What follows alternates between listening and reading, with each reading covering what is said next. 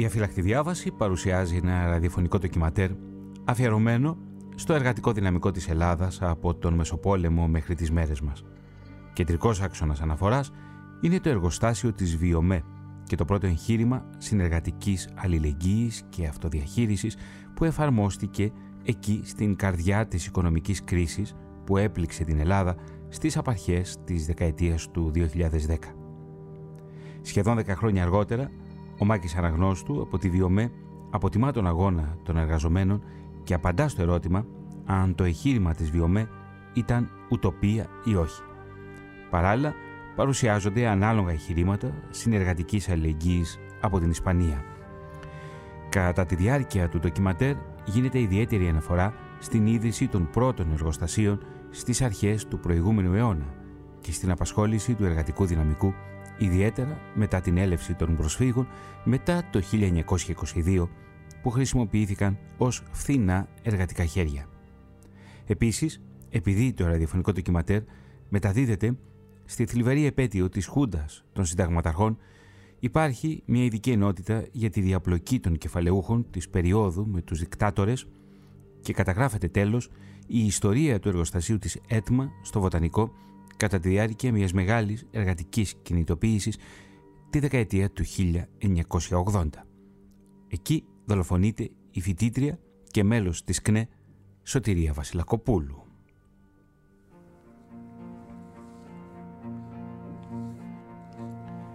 Στον... Στον ήχο βρίσκεται ο Χάρης Κουτουλογέννης. Στην έρευνα, τεκμηρίωση και παρουσίαση, ο δημοσιογράφος της ΕΡΤ, Θωμάς Σίδερης. Κυρίες και κύριοι, ήδη από τις αρχές του 20ου αιώνα, ο Πειραιάς αποτελεί πεδίο για τη σχηματοποίηση των πολιτικών και οικονομικών οραμάτων της περίοδου. Ο Πειραιάς είχε τη θάλασσα, είχε ναυπηγικές υποδομές, ναυτιλία και κάποιες σκόρπιες βιομηχανικές μονάδες στις αρχές του 1900. Ήδη από νωρίς, πολύ πριν από τον ερχομό των προσφύγων του 1922, καταφθάνουν εκεί, στην έρημη περιφέρειά του, εσωτερικοί μετανάστες από την υπηρετική χώρα, την Πελοπόννησο, τη Στερεά, τη Θεσσαλία, κυρίως από ορεινά χωριά, προκειμένου να βρουν μεροκάματο στο λιμάνι ή γύρω από αυτό. Κάποιοι από αυτούς τους ανθρώπους θα προσπαθήσουν να μεταναστεύσουν στην Αμερική ή στην Αυστραλία, αλλά οπωσδήποτε η διαδικασία δεν είναι καθόλου απλή και επιπλέον χρειάζονται χρήματα για τα εισιτήρια και τα λοιπά διαδικαστικά του ταξιδιού. Οι στάσιμοι πληθυσμοί, όσοι δηλαδή δεν καταφέρνουν να ταξιδέψουν ως μετανάστες στο εξωτερικό, μαζί με αυτούς που είτε από ανάγκη είτε από άγνοια των διαδικασιών παραμένουν μέσα και γύρω από το λιμάνι, θα αποτελέσουν τη μαγιά για την ανάδυση ενός λούμπεν στοιχείου στην καρδιά των φτωχότερων, των ευάλωτων και ασθενέστερων οικονομικά και κοινωνικά στρωμάτων.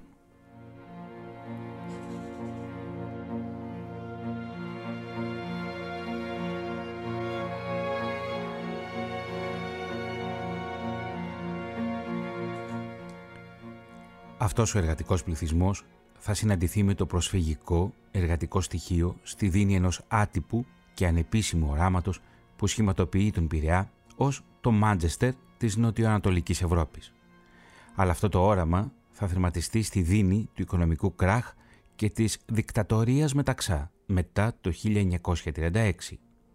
Ακόμη και μετά την ανέγερση πληθώρας βιομηχανικών και βιοτεχνικών μονάδων και εργαστηρίων στην παραλιακή ζώνη, από τον Πειραιά μέχρι το Πέραμα, αλλά και στα ενδότερα της ζώνης αυτής, στα ταμπούρια, όπως είναι για παράδειγμα το ταπεταργείο Καχραμάνογλου, στην Κοκκινιά που είναι η κεραμοποιία Δηλαβέρη, αλλά και στο Ρετσίνα καθ' όλη τη διάρκεια της δεκαετίας του 1920, παρά τα αυτά δεν εντοπίζεται πουθενά και ποτέ κάποιο ενιαίο πλαίσιο πάνω στο οποίο εδράζεται το παραγωγικό μοντέλο της χώρας. Όλες οι επιχειρηματικές προσπάθειες της περίοδου κρίνονται ως μεμονωμένες, συχνά αποκομμένες από το διεθνές οικονομικό πλαίσιο και δεν συγκροτούν όλες μαζί μια ενιαία κοινή προσπάθεια για οικονομική ανάκαμψη της Ελλάδας. Ανταυτού του πλαισίου υπάρχει εξ αρχής μια συναλλαγή του επιχειρηματικού κεφαλαίου με το πολιτικό κεφάλαιο. Οι βιομήχανοι και οι πολιτικοί άνδρες της εποχής συγκροτούν ένα ιδιότυπο πλαίσιο ευνοιοκρατίας και προνομιακής μεταχείρισης, με την επικύρωση από πλευράς χρηματοπιστωτικών ιδρυμάτων και οίκων της μεταχείρισης αυτής και της ροής κεφαλαίων προς συγκεκριμένες κατευθύνσεις. Η παγιωμένη αυτή κατάσταση δεν θα αλλάξει ούτε και με την μετεγκατάσταση εύπορων εμπόρων και επιχειρηματιών στη λεγόμενη Παλαιά Ελλάδα. Οι νέοι βιομήχανοι, προερχόμενοι από την άλλη πλευρά του Αιγαίου, θα ενταχθούν εξ αρχής στο πλαίσιο αυτό και θα αποδεχθούν απριόρι τους κανόνες τους, αντιλαμβανόμενοι σαφώς και τη δυναμική του προσφυγικού στοιχείου ως φτηνή εργατική δύναμη. Η δικτατορία της 4ης Αυγούστου θα επισφραγίσει την εξάρτηση της οικονομικής ελίτ από το καθεστώς. Οι βιομήχανοι θα στηρίξουν πλήρως τη, τη δικτατορία και θα απολαύσουν τα ευεργετήματα της διακυβέρνησης μεταξά. Διάλυση των εργατικών σωματείων, καταστρατήγηση των εργασιακών δικαιωμάτων, διάλυση του κοινωνικού κράτους. Η δεκαετία του 1930, στον απόϊχο της οικονομικής κρίσης, είναι η δεκαετία όπου το εγχώριο κεφάλαιο θα προσπαθήσει να καθυποτάξει την εργατική τάξη, στερώντας την από κάθε δικαίωμα και διεκδίκηση. Ωστόσο, και παρά την αμέριστη συμπαράσταση του καθεστώτος, δεν θα καταφέρουν να καταπνίξουν τον αγώνα της εργατικής τάξης για καλύτερα μεροκάματα και ανθρώπινες συνθήκες εργασίας.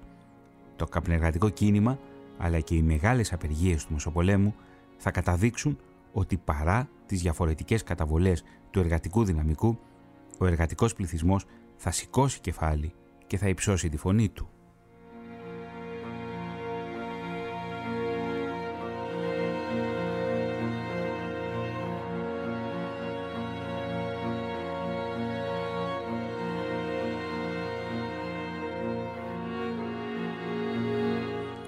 Εργατικοί πληθυσμοί κατοικούν σε θύλακες που βρίσκονται πίσω από τα εμφανή όρια της πόλης.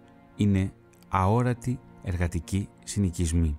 Ζουν κάτω από άθλιες συνθήκες, ενώ οι ασθένειες της εποχής θερίζουν τα φτωχά οικονομικά στρώματα. Όμως, πέρα από τον εργατικό πληθυσμό στο σύνολό του, θα πρέπει να σταθούμε σε δύο ιδιαίτερα στοιχεία. Στην απασχόληση των γυναικών και των παιδιών, εκεί όπου σημειώνεται και η μεγάλη εκμετάλλευση στην περίοδο του Μεσοπολέμου. Οι γυναίκες εργάτριες της περίοδου από το 1920 και μέχρι το Δεύτερο Παγκόσμιο Πόλεμο θα πέσουν θύματα πολλαπλής εκμετάλλευσης από τους εργοδότες τους, είτε ως εργάτριες στα εργοστάσια και στα βιοτεχνικά εργαστήρια, κυρίως στον κλάδο της υφαντουργίας και της ταπιτουργίας, είτε ως εσωτερικές σε αστικά σπίτια του Πειραιά και της Αθήνας.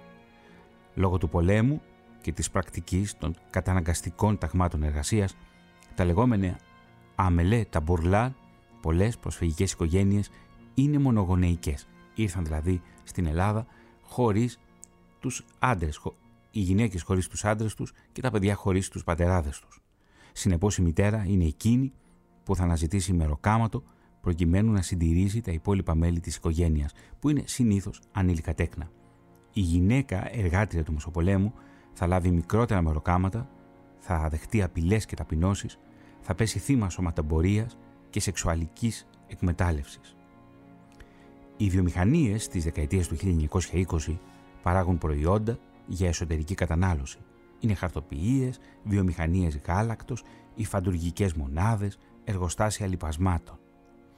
Είναι η περίοδος που ευνοεί τέτοιου είδους βιομηχανική ανάπτυξη, αύξηση του πληθυσμού κατά σχεδόν 2 εκατομμύρια ανθρώπους και εκατοντάδες χιλιάδες εργατικά χέρια έτοιμα να μπουν άμεσα στην παραγωγική διαδικασία. Από τους στρατιώτες τώρα του μικρασιατικού μετόπου, οι περισσότεροι θα καταφύγουν στις πόλεις ως φτηνό εργατικό δυναμικό, περιφέροντας το ανοιχτό τραύμα της ήττας στον ίδιο το χώρο με το τραύμα του ξεριζωμού. Το τραύμα του στρατιώτη θα συναντηθεί τότε για πρώτη φορά με το τραύμα του πρόσφυγα στον ίδιο κοινωνικό χώρο. Τα ανοιχτά τραύματα αυτού του αόρατου για τα ανώτερα τουλάχιστον και μεσαία οικονομικά στρώματα θεάσου θα επιμολύνονται διαρκώς από το δηλητήριο της χωρικής απομόνωσης και του κοινωνικού αποκλεισμού. Το Δεκέμβριο του 1920 πραγματοποιείται η πρώτη συστηματική απογραφή των βιομηχανικών καταστημάτων.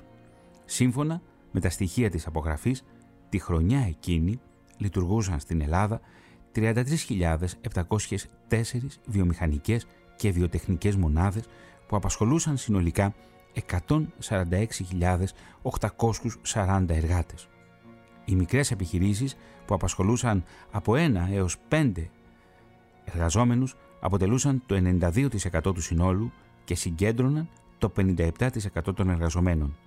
Οι επιχειρήσεις που απασχολούσαν από 6 έως και 25 εργαζόμενους το 6,7% και 18% αντίστοιχα, ενώ οι μεγάλες επιχειρήσεις με προσωπικό πάνω από 28 άτομα αποτελούν το 1,3% των απογραφέντων εργοστασίων και το 25% του συνολικού εργατικού δυναμικού.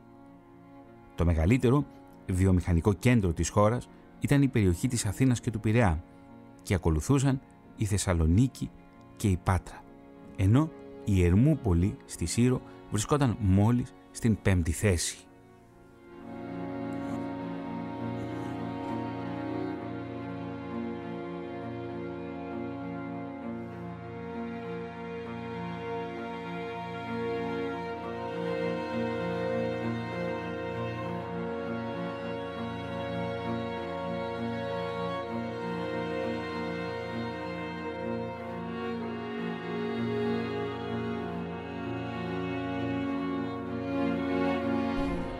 Σύμφωνα με την απογραφή του 1928 της Εθνικής Στατιστικής Υπηρεσίας Ελλάδος, Στατιστική Επιτηρής 1928, το 1 τέταρτο του συνολικού πληθυσμού ασχολείται με τη γεωργία και την κτηνοτροφία και η μισή από τους αγροκτηνοτρόφους είναι γυναίκες.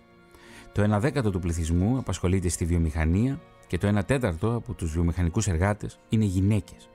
Ιδιαίτερα και όσον αφορά στους πρόσφυγες, οι αναλογίες είναι πάνω κάτω οι ίδιες. Το υψηλότερο ποσοστό απασχόλησης στη βιομηχανία παρατηρείται στην περιοχή της στερεάς Ελλάδας και στα νησιά του Αιγαίου, λόγω της αλματόδους αύξησης του αριθμού των ορυχείων και γενικά των μονάδων εξόριξης. Οι γυναίκες πρόσφυγες ως εκ της ανάγκης εις ειν ευρέθησαν και της ελήψεως εξειδικεύσεως δέχονται να εργάζονται με τα προσφερόμενα ημερομίσθια, αποχωρούν όμως εις την πρώτη παρουσιαζομένη ευκαιρία. Συγκεκριμένα, κατά την περίοδο της εις καπναποθήκας πυρεός κατεργασίας καπνού, μέγας αριθμός εκ του γυναικείου προσφυγικού προσωπικού των εργοστασίων κλωστοϊφαντουργίας αποχωρεί και αναλαμβάνει εργασία εις ταύτας διότι το ημερομίσθιο είναι μεγαλύτερο. Σύμφωνα με τις εκθέσεις των επιθεωρητών εργασίας, στην κλωστεφαντουργία το 1921 ο ρόλος της εργάτριας περιοριζόταν στην επίβλεψη του δια της μηχανής εκτελουμένου έργου. Δια τούτο φαίνεται αρκετή η πρακτική ειδίκευσης την οποία αποκτά η εργάτρια απευθείας δια απλής παρακολουθήσεως επιτίνα χρόνων της εργασίας συναδέλφου τεινός, όπως σημειώνεται στην έκθεση του Υπουργείου Εθνικής Οικονομίας, Διεύθυνσης Εργασίας, εκθέσεις του προσωπικού επιθεωρήσεως εργασίας επί εφαρμογής των εργατικών νόμων εκδόθηκε στην Αθήνα το 1923. Και κάπως έτσι σχηματοποιείται η εικόνα των εργοστασίων και του εργατικού δυναμικού στις απαρχές του προηγούμενου αιώνα και κυρίως την περίοδο του Μεσοπολέμου. Έχουμε πολύ μεγάλες βιομηχανικές μονάδες στις μεγάλες πόλεις της χώρας, κυρίως την Αθήνα, τον Πειραιά, τη Θεσσαλονίκη, το Βόλο και την Πάτρα. Όμως, τα πρώτα μεγάλα εργοστάσια δημιουργούνται ήδη από τα τέλη του 19ου αιώνα στις δύο αντιδιαμετρικά αντίθετες πλευρές της Αττικής. Στην Ανατολική που είναι το Λαύριο και στη Δυτική που είναι στην η Ελευσίνα. Η Ελευσίνα θα αποτελέσει έναν αμυγός εργατικό οικισμό. Εκεί θα γίνει το ιαλουργείο, θα γίνουν οι εγκαταστάσεις ε, του τσιμεντάδικου και η Ελευσίνα πάντα θα αποτυπωθεί στη συλλογική εργατική μνήμη ως η βιομηχανική πόλη η οποία περιτριγυρίζεται από τα ναυπηγεία και τις μεγάλες βιομηχανικές μονάδες. Η, Περσεφο... η Ελευσίνα των Ελευσινίων μυστηρίων αλλά και της Περσεφόνης και εδώ ο εφιάλτης της Περσεφόνης.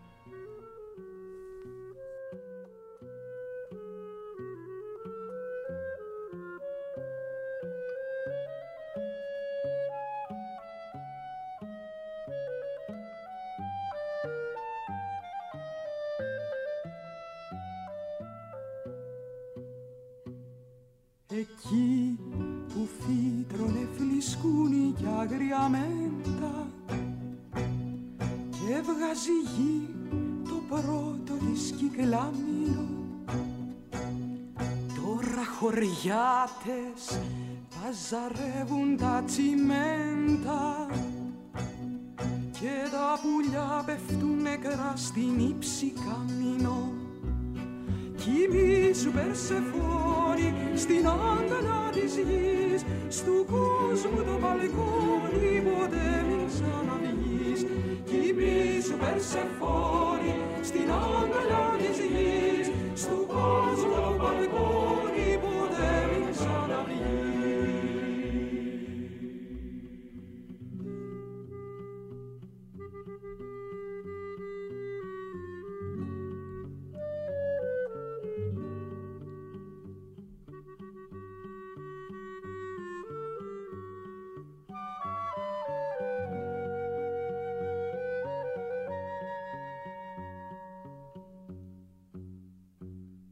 Εκεί που σμίγανε τα χέρια τους οι μύστες.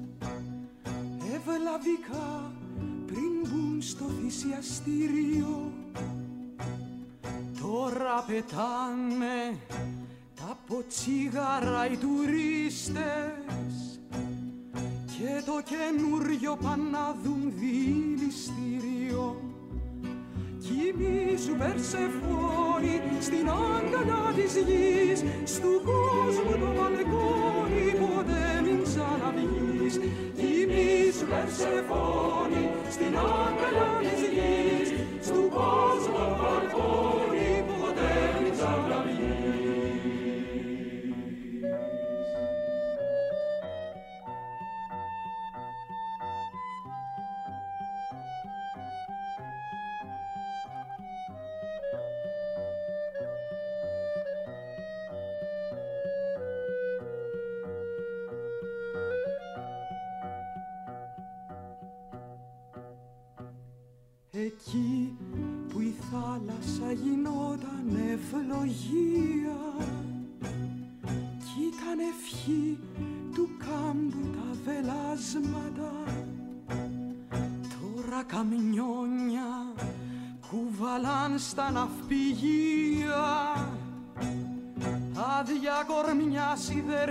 παιδιά και λάσματα. Κοιμήσου Περσεφόνη στην άγκαλα της γης. Στου κόσμου το μπαλκόνι ποτέ μην ξαναβγείς Κοιμήσου Περσεφόνη στην άγκαλα της γης. Στου κόσμου το μπαλκόνι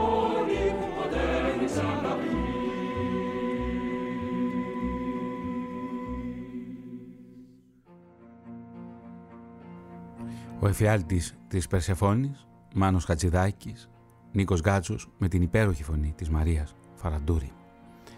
Η διαπλοκή των κεφαλαιούχων, των εργοστασιαρχών δηλαδή, των πλουτοκρατών με τη δικτατορία μεταξά είναι εμφανής.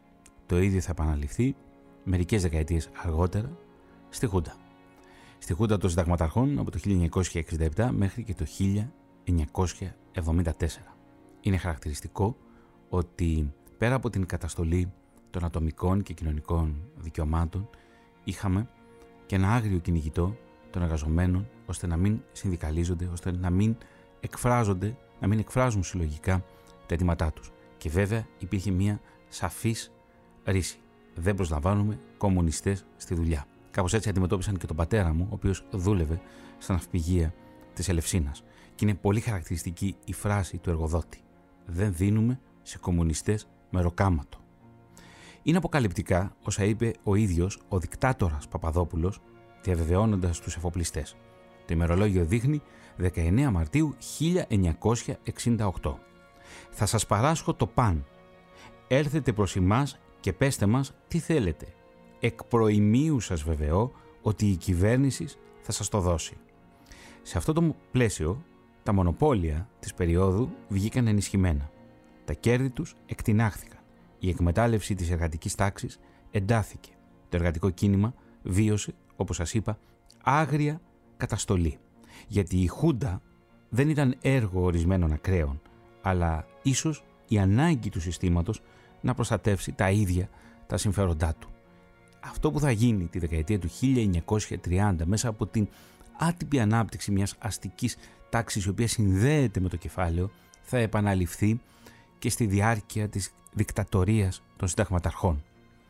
Ωστόσο, επί Χούντας υπήρξε όργιο διαφθοράς και υποστήριξης των λεγόμενων ημετέρων.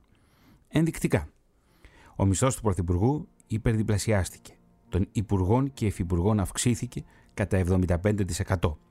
Ο Παπαδόπουλος ζούσε σε βίλα του Ωνάση, στο Λαγονίσι, αντί συμβολικού ενοικίου. Συγκέντρωσαν περίπου 453 εκατομμύρια δραχμές προκειμένου να φτιάξουν ένα ναό στην Αθήνα. Η ναζιστική Χρυσή Αυγή το θυμήθηκε και ζήτησε τα προηγούμενα χρόνια στη Βουλή την ανέγερσή του. Μετά τη Χούντα, στο Ταμείο βρέθηκαν μόλις 47 εκατομμύρια. Πάνω από 400 εκατομμύρια εξαφανίστηκαν σε μελέτες, απαλωτριώσεις κλπ.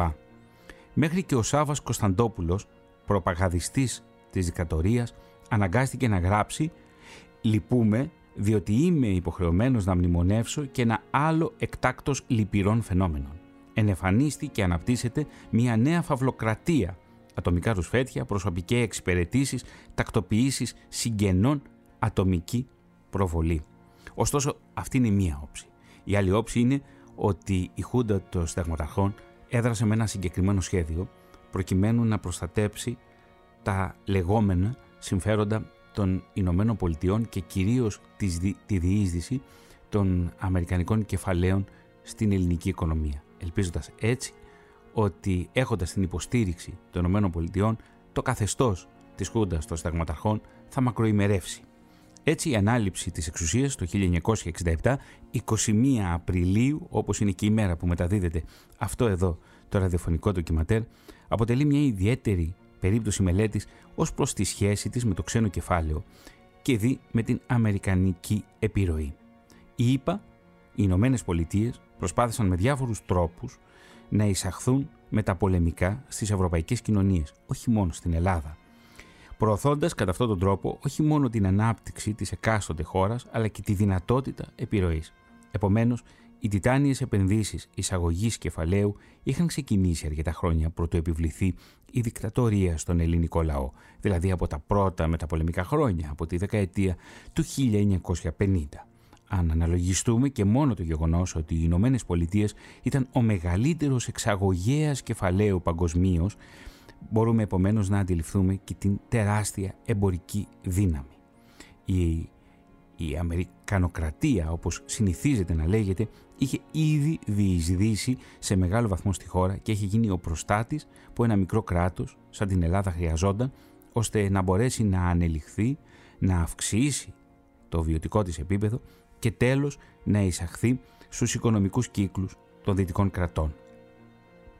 Οι πρωταγωνιστές λοιπόν του αυταρχικού καθεστώτος γνώριζαν αυτές τις καταστάσεις και ήταν προετοιμασμένοι να ενισχύσουν αυτή τη τακτική αποκτώντας και την αμερικανική υποστήριξη ώστε να θέσουν τα θεμέλια μιας μακρόβιας κυβέρνησης. Και όλο αυτό στηρίχθηκε σε ένα ιδεολογικό σχήμα, σε ένα ιδεολογικό κατασκεύασμα που συνοψιζόταν στο τρίπτυχο «Ελλάς Ελλήνων Χριστιανών», στην οποία ο λαός της χώρας αυτής σέβεται τους νόμους και κατά συνέπεια υπηρετεί το μεγάλο κεφάλαιο. Μια ιδεολογία η οποία όμως είχε ως στόχο να ωρεοποιήσει καταστάσεις και να παίξει λειτουργικό ρόλο προκειμένου να εξυπηρετήσει τις παραγωγικές και κοινωνικές σχέσεις, ακριβώς ένα μοντέλο δηλαδή οικονομικής διαχείρισης όπως ακριβώς ε, ερχόταν και φυτευόταν απ' έξω. Εγιγενείς και αυτόχθονες πολιτικές δυνάμεις της Ελλάδος θα διαμορφώσουν το μέλλον ανεξαρτήτως των επιθυμιών και των συμφερόντων των ξένων. Είναι ομιλία λαδά στην εφημερίδα Ελεύθερος Κόσμος. Φυσικά αυτά τα επιχειρήματα δεν μπορούν να σταθούν γνωρίζοντας ότι ο παγκόσμιος καπιταλισμός λειτουργεί μόνο συλλογικά από τις αγορές των εξαγώγημων κρατών και των κρατών υποδοχής. Έτσι δεν μπορεί να γίνεται λόγος για εθνικό καπιταλισμό ή ανεξάρτητη και αυτόνομη ανάπτυξη. Ήδη από τα καταστατικά μπορεί κανείς να επιβεβαιώσει ότι το νέο σύνταγμα που θεσπίστηκε επί Χούντας το 1968 κατοχύρωνε και προάσπιζε πολλά από τα προνόμια του ξένου κεφαλαίου και δι του βορειοαμερικανικού, δίνοντάς τους έτσι την, ιδιαίτερα, την ιδιαίτερη βαρύτητα. Συγκεκριμένα αναφέρεται πως ουδής εκ των εν λόγω νόμων δύναται να τροποποιηθεί η μη προς παροχήν μίζωνος προστασίας. Ένας απλός παρατηρητής επομένως μπορεί να, να συνειδητοποιήσει τη θέση των κεφαλαίων του εξωτερικού στις προτεραιότητες της χουντικής κυβέρνησης αντιμετωπίζοντας ως φυσιολογική συνέχεια και προστασία του νόμου του νομοθετικού διατάγματος 2687 του 1953 περί επενδύσεων και προστασίας κεφαλαίων του εξωτερικού. Είναι σαφές λοιπόν ότι εκείνη την περίοδο, την περίοδο δηλαδή της Χούντας των συνταγματαρχών, παγιώνεται η εισρωή των ξένων κεφαλαίων και κατά συνέπεια της ξένης κυριαρχίας σε μια αδύναμη οικονομικά χώρα, σε μια χώρα που άγεται και φέρεται από τα ξένα συμφέροντα. Και βέβαια το εργατικό δυναμικό κατά την περίοδο της δικτατορίας σκύβει το κεφάλι, υπόκειται σε άγριες διώξεις και φυλακίσεις. Και κάπως έτσι παγώνει και η τσιμινιέρα.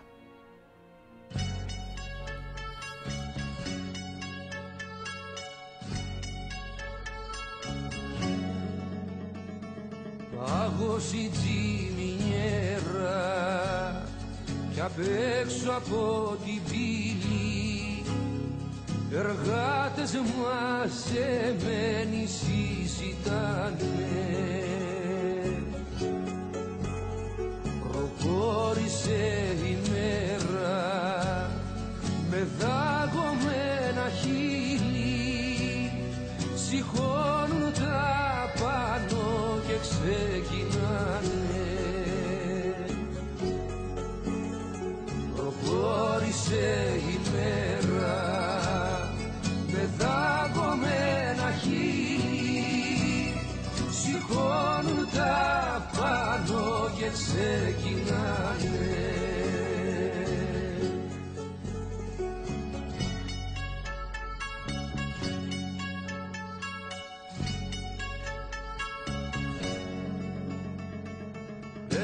καμιόνια στήλα στου φεγγαριού τη χάση και γύρισαν γεμάτα πέργοσπάστες γεμάτα σαν αφίδα κανείς δεν θα περάσει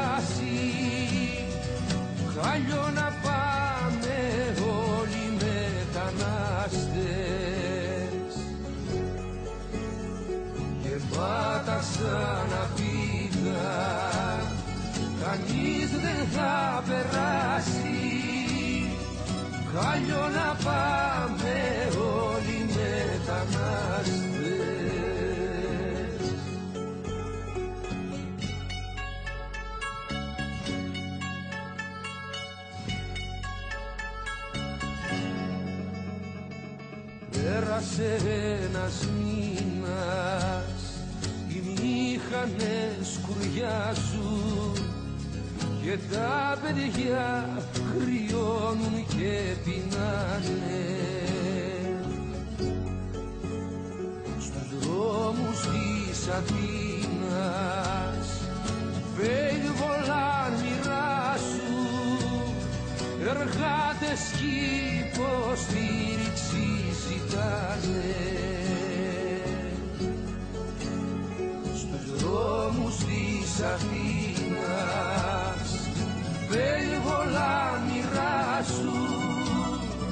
εργάτες υποστήριξη ζητάνε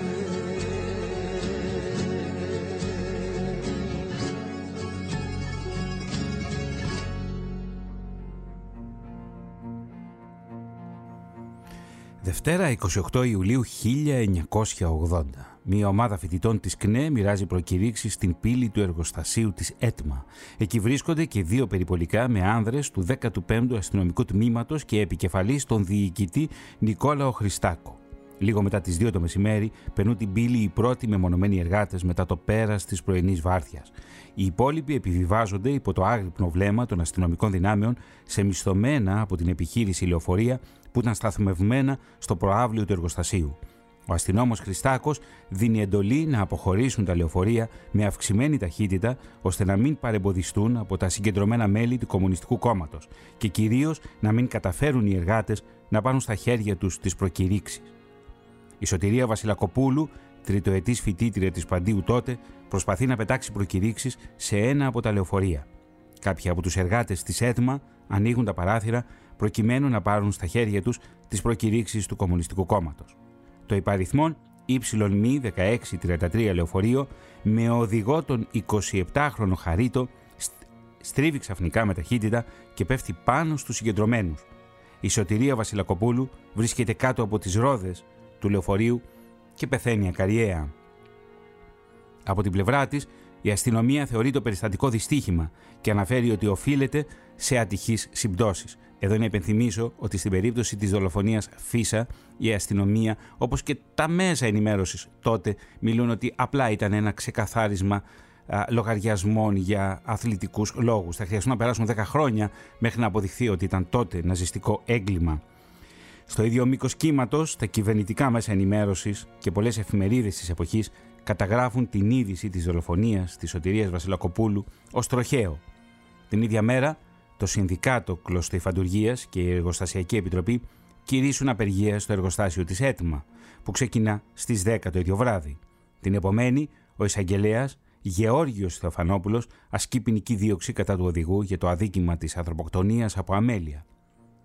Η κηδεία της Βασιλακοπούλου πραγματοποιείται στις 30 Ιουλίου στο πρώτο νεκροταφείο Αθηνών, παρουσία πλήθους κόσμου και σύσσωμης της ηγεσίας του Κομμουνιστικού Κόμματος.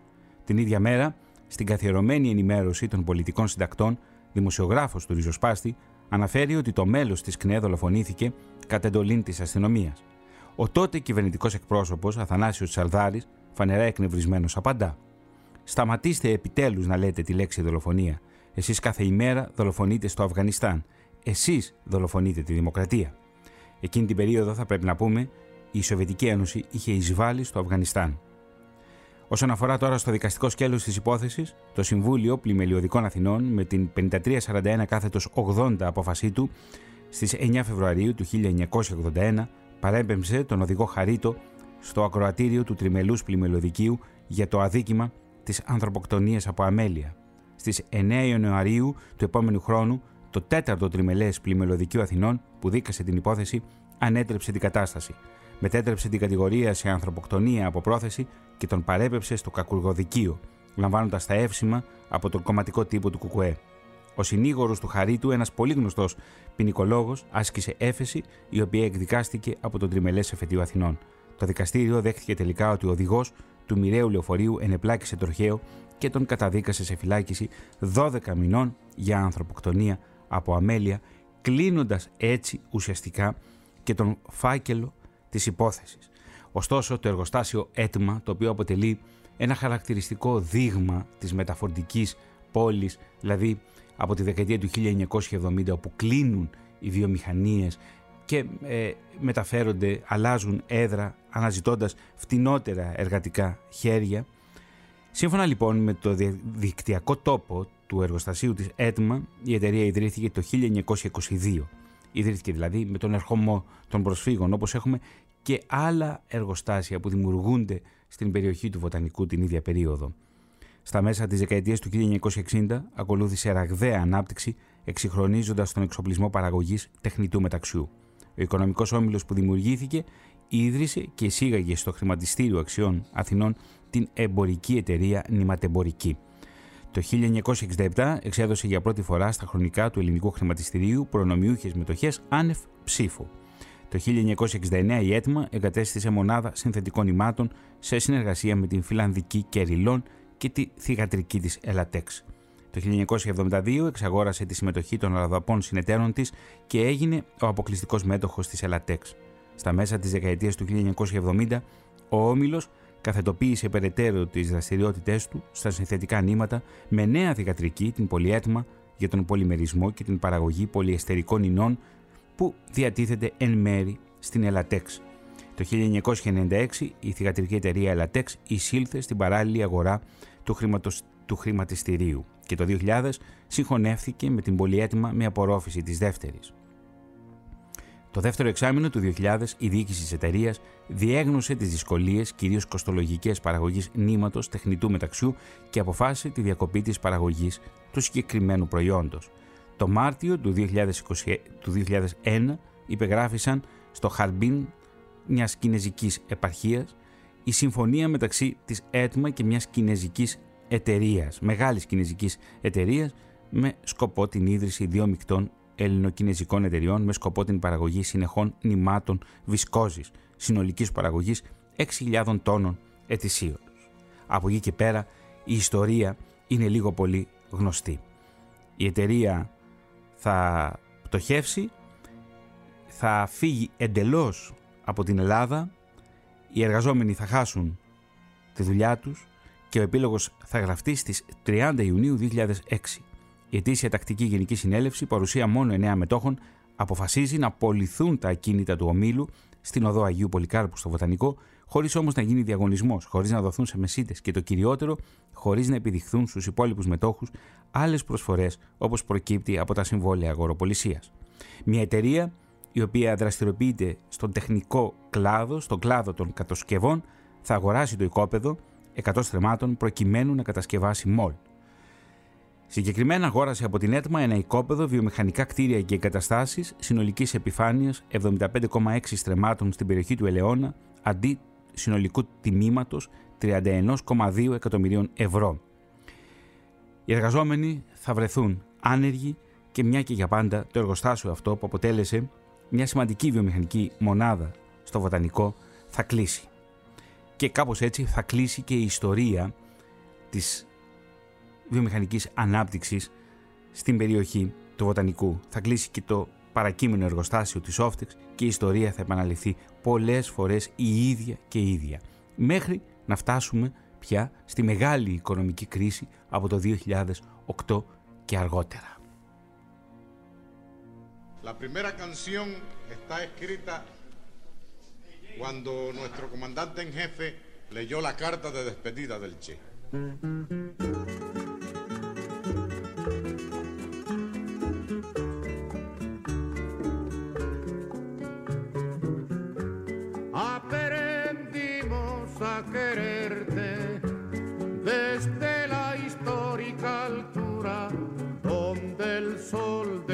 Bravura puso cerco a la muerte. Aquí se queda la clara, la entrañable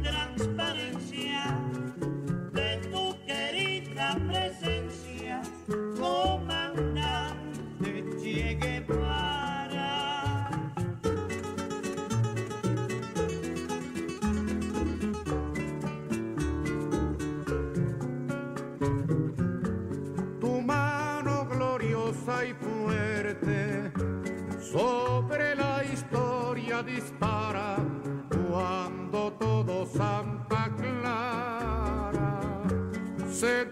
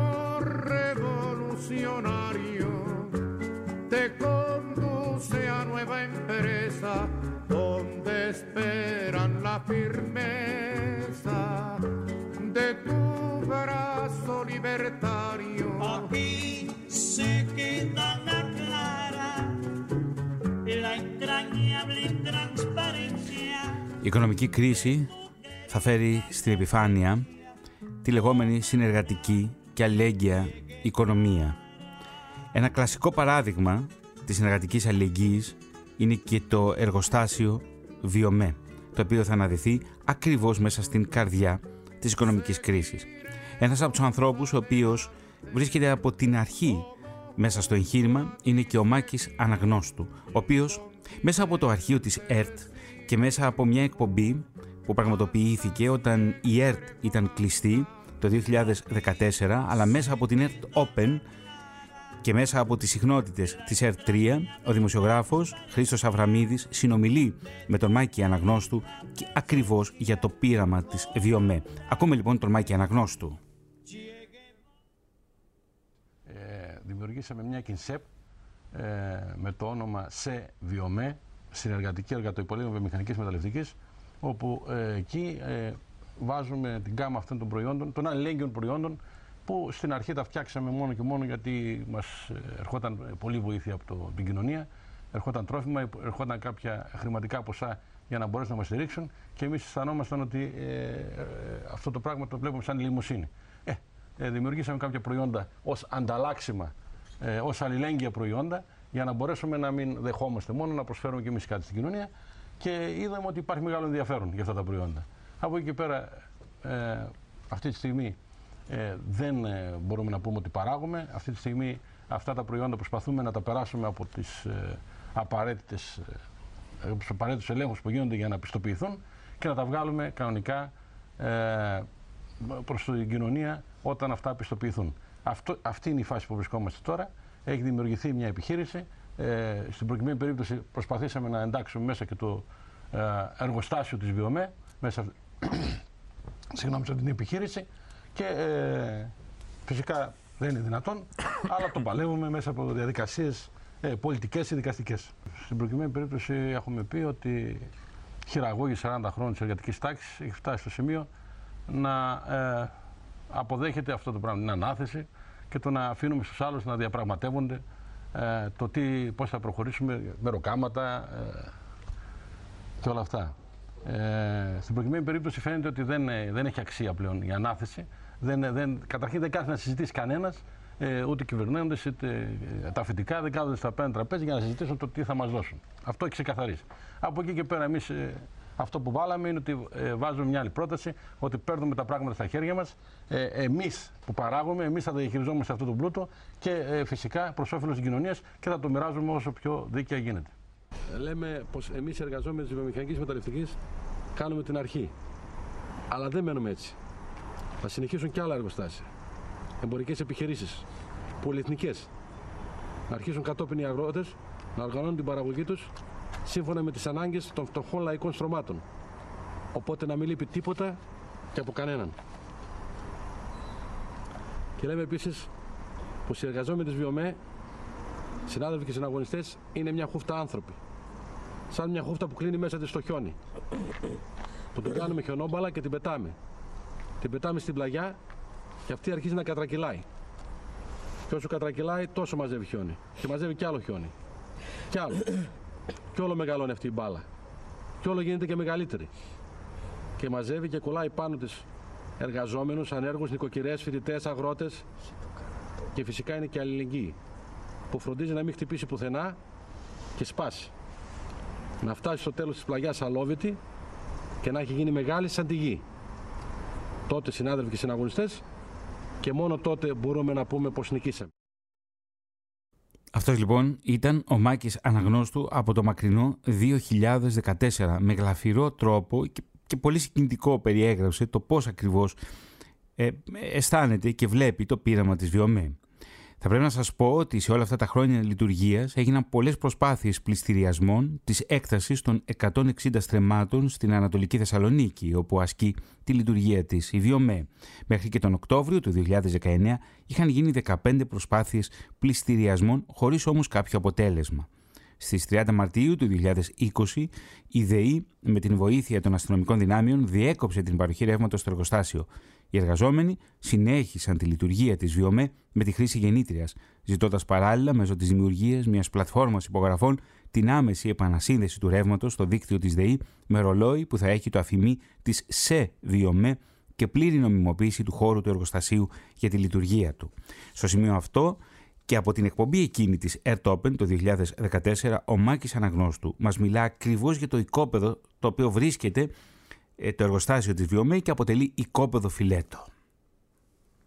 Το ε, οικόπεδο που εκεί πέρα είναι το μεγάλο κουμάτι ας πούμε. Εκεί παίζεται όλο το παιχνίδι. Ε, άξιζε, είχε αντικειμενική αξία 25 εκατομμύρια ευρώ. Όταν το παράτησε ο αποφάσισε να πτωχεύσει την επιχείρηση, είχε πάνω από 27 εκατομμύρια μαζεμένα και σταλμένα ε, από ό,τι έχουμε πληροφορηθεί σε ε, τράπεζες του εξωτερικού. Εκεί σκέφτηκε και είπε ότι ε, πάρτε το οικόπεδο για να ε, πάρετε τα, αυτά που σας χρωστάνε. Ε, εργαζόμενοι και προμηθευτές.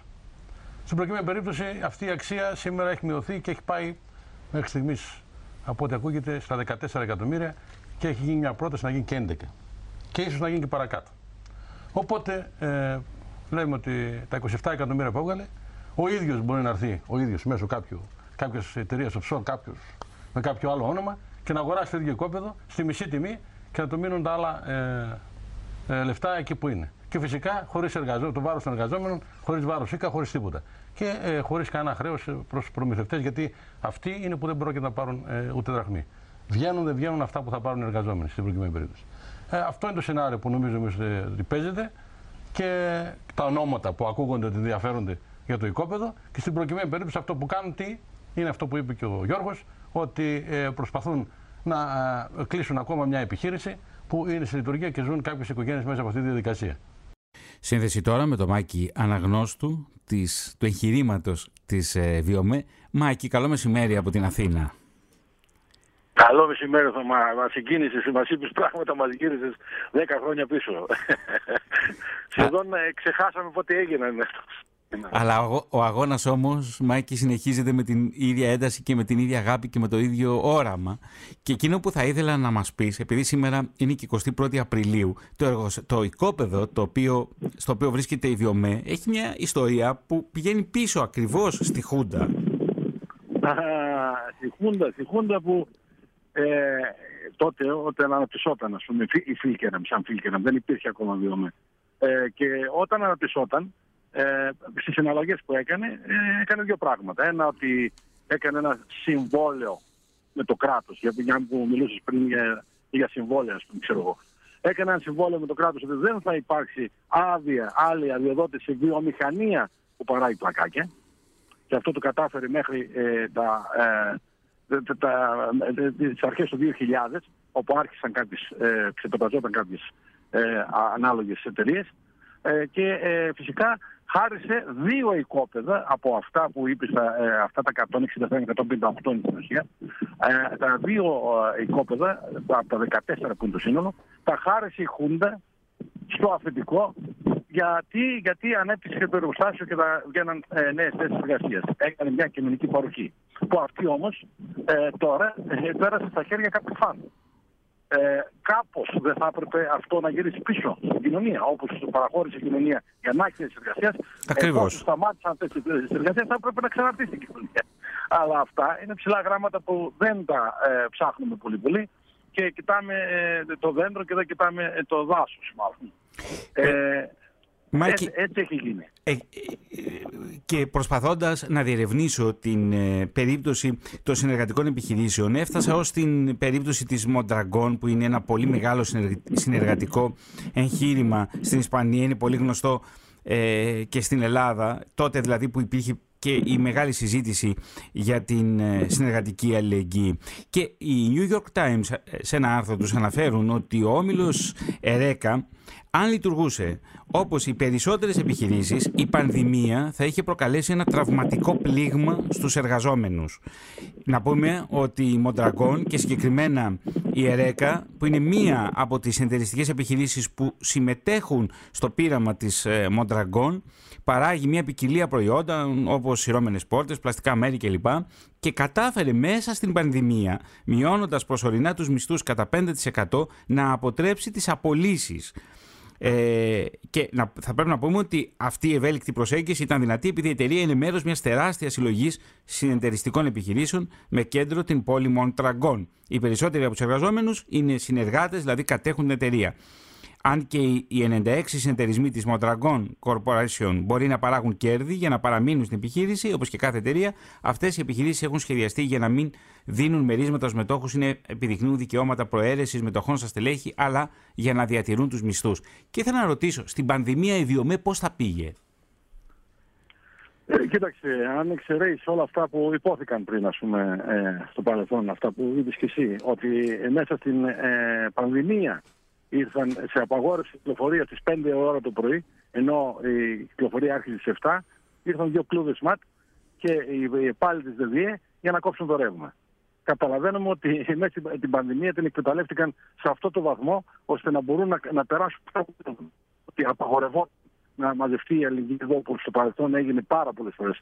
Έγιναν απότερε να κόψουν το ρεύμα, αλλά δεν τα κατάφεραν γιατί μαζευόμασταν εδώ και το αποτρέπαμε. Ε, ε, αυτό κατάφερε να κάνουν. Παρ' όλα αυτά, εμείς ε, και με γεννήτρες, δηλαδή ε, με πάνω από τον διπλασιασμό, σχεδόν τριπλασιασμό κόστους ενέργειας, καταφέραμε να κρατήσουμε το εργοστάσιο και να μην ε, σταματήσει καμιά θέση εργασίας. Αυτό ακριβώς το παράδειγμα που λέει τη Μότρεγκουν. Ε, αυτό έκανε. Έκλεισε. Ε, ε, αναγκάστηκαν να κλείσουν ένα εργοστάσιο γιατί ε, στην προκειμένη περίπτωση ήταν παραγωγή που δεν, δεν πήγαινε μέσα στην κρίση. Μάλιστα. Ε, ε, απορρόφησαν όλους τους εργαζόμενους από εκεί και δεν γίνεται μία απόλυση. Ε, Ακριβώς δεν δηλαδή χάθηκε. Όταν ο στόχος ναι. είναι υπέρ του ανθρώπου, υπέρ του εργαζομένου και δεν είναι υπέρ του μετόχου, καταλαβαίνουμε ότι είναι μια άλλη φιλοσοφία που λειτουργεί ακριβώς υπέρ της κοινωνίας και όχι υπέρ των λίγων που έτσι κι αλλιώς θέλουν να επιβάλλουν το δικό τους θέλω, τα δικά τους κέρδη. Υπέρ του ασίδωτου κέρδους, Μάκη. Εκείνο που θα ήθελα να ρωτήσω είναι ότι ε, μετά από τόσα χρόνια που λειτουργεί η Βιομέ, τελικά το εγχείρημα, το πείραμα της ε, Βιομέ ήταν ουτοπία ή όχι; Αν ήταν; Ουτοπία. Ήταν ουτοπία το πείραμα της, το εγχείρημα. Κοίταξε, κοίταξε, βγήκε ένα σύνθημα τώρα στις τελευταίες ε, ε, πορείες που κάνουμε για την υπεράσπιση της ΔΙΟΜΕ ε, ότι μετά από 10 χρόνια δεν είναι οτοπία. Είναι ένα εργοστάσιο που γράφει ιστορία. Και αυτό ε, φυσικά θα επικρατεί τις επόμενες μέρε ε, που θα βγουν ε, ό,τι βγει για το event, γιατί ακριβώς αυτό καταφέραμε. Ότι ε, πλέον δεν είναι κάτι που ονειρευόμαστε να κάνουμε. Το κάναμε και λειτουργεί 10 χρόνια. Και συγγνώμη, μετά αυτή τη διαδικασία ζουν οικογένειες. Και εφόσον αυτό κρατάει και δείχνει ότι έχει και δυνατότητες να αυξηθεί κι άλλο, να μπουν κι άλλοι εργαζόμενοι μέσα, αυτό πλέον δεν μιλάει για τοπία, μιλάει ότι το παράδειγμα γίνεται. Ακριβώς. Και, και είναι ένα, ένα παράδειγμα που επιβίωσε μέσα στον ελληνικό χώρο, επιβίωσε μέσα στην καρδιά της οικονομικής κρίσης και θα πρέπει να πούμε ότι από την αλληλεγγύη του ελληνικού λαού προς τη Βιομέ, ε, αυτό το παράδειγμα πια κοιτάζει και ατενίζει το μέλλον. Μάκη Αναγνώσου, σε ευχαριστώ θερμά και για τη σημερινή σου συμμετοχή στο ραδιοφωνικό ντοκιματέρ. Να είστε καλά, να είστε καλά εδώ Γεια χαρά. Ευχαριστούμε και εμείς πάρα πολύ. Κυρίες και κύριοι. Όλοι καλασμένοι, ξέρουμε για την άλλη Κυριακή, Σαββάτο Κυριακή, ε, εδώ στο εργοστάσιο. Θα... Είμαι στο εργοστάσιο, υπερασπιζόμαστε στο εργοστάσιο, στηρίζουμε την παραγωγή των εργαζομένων. Θα είμαστε εκεί, Μάκη. Σε ευχαριστώ θερμά. Να είστε καλά, γεια. Γεια χαρά. Κυρίες και κύριοι, θα ολοκληρώσουμε αυτό το ραδιοφωνικό ντοκιματέρ για, τα... για την ιστορία του εργατικού δυναμικού και των εργοστασίων από τον προηγούμενο αιώνα μέχρι και, σήμερα, μέχρι και σήμερα, όπου είχαμε το εγχείρημα της Βιομέ με τον Μανού Τσάου, ο οποίος βρέθηκε κοντά στους εργαζόμενους της ε, Βιομέ και τραγούδισε, πήρε μια κιθάρα και ανάμεσα στους εργαζόμενους τραγούδισε. Κυρίες και κύριοι, καλό μεσημέρι από την Αθήνα.